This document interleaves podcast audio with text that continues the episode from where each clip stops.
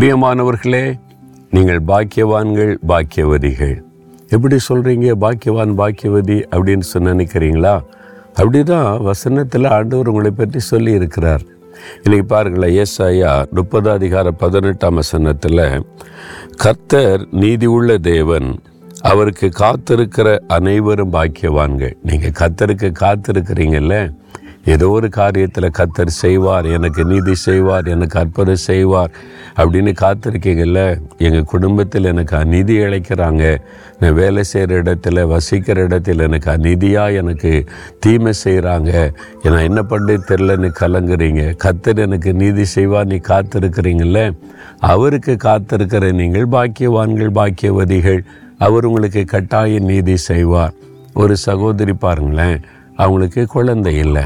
அதனால் அந்த குடும்பத்தில் உள்ளவங்கெல்லாம் அவங்கள வந்து எவ்வளோ அசிங்கப்படுத்தணுமோ அவ்வளோ அசிங்கப்படுத்தி கேவலப்படுத்தி ஆனால் அவங்க வந்து கத்தர் எனக்கு வெட்கப்பட விட மாட்டார். என்னை இப்படிலாம் பேசுகிறாங்கல்ல இவங்க மத்தியில் கத்தர் எனக்கு ஒரு குழந்தை கொடுத்து ஆசிர்வதிப்பார் அப்படின்னு விசுவாசத்தோடு காத்திருந்தாங்க. எவ்வளோ காலம் தெரியுமா? பதினெட்டு வருஷம். நீண்ட காலமாக இருக்குல்ல. ஆனால் அவங்க சோர்ந்து போகலை. என்ன கத்தர் வெட்கப்பட விட மாட்டார் எவ்வளவு அவமானப்படுத்தினாங்களோ அதே இடத்துல கத்தர் என்னை தலை நிமிர்ந்து நடக்க செய்வார் என்று சொல்லி பதினெட்டு வருஷம் கழித்து அழகான ஒரு குழந்தை ஆண்டவர் கொடுத்தார்.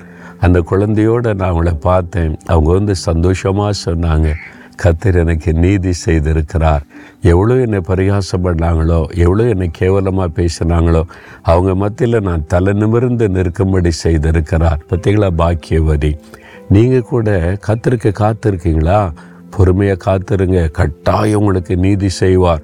உங்களை வெட்கப்பட விட மாட்டார். விசுவாசத்தோடு சொல்கிறீங்களா தகப்பனை உமக்கு நான் காத்திருக்கிறேன். எனக்கு நீர் நீதி செய்வீர். என்னை வெட்கப்பட விட மாட்டீர். நான் விசுவாசத்தோடு காத்திருக்கிறேன். இயேசு கிறிஸ்துவின் நாமத்தில். ஆமேன் ஆமேன்.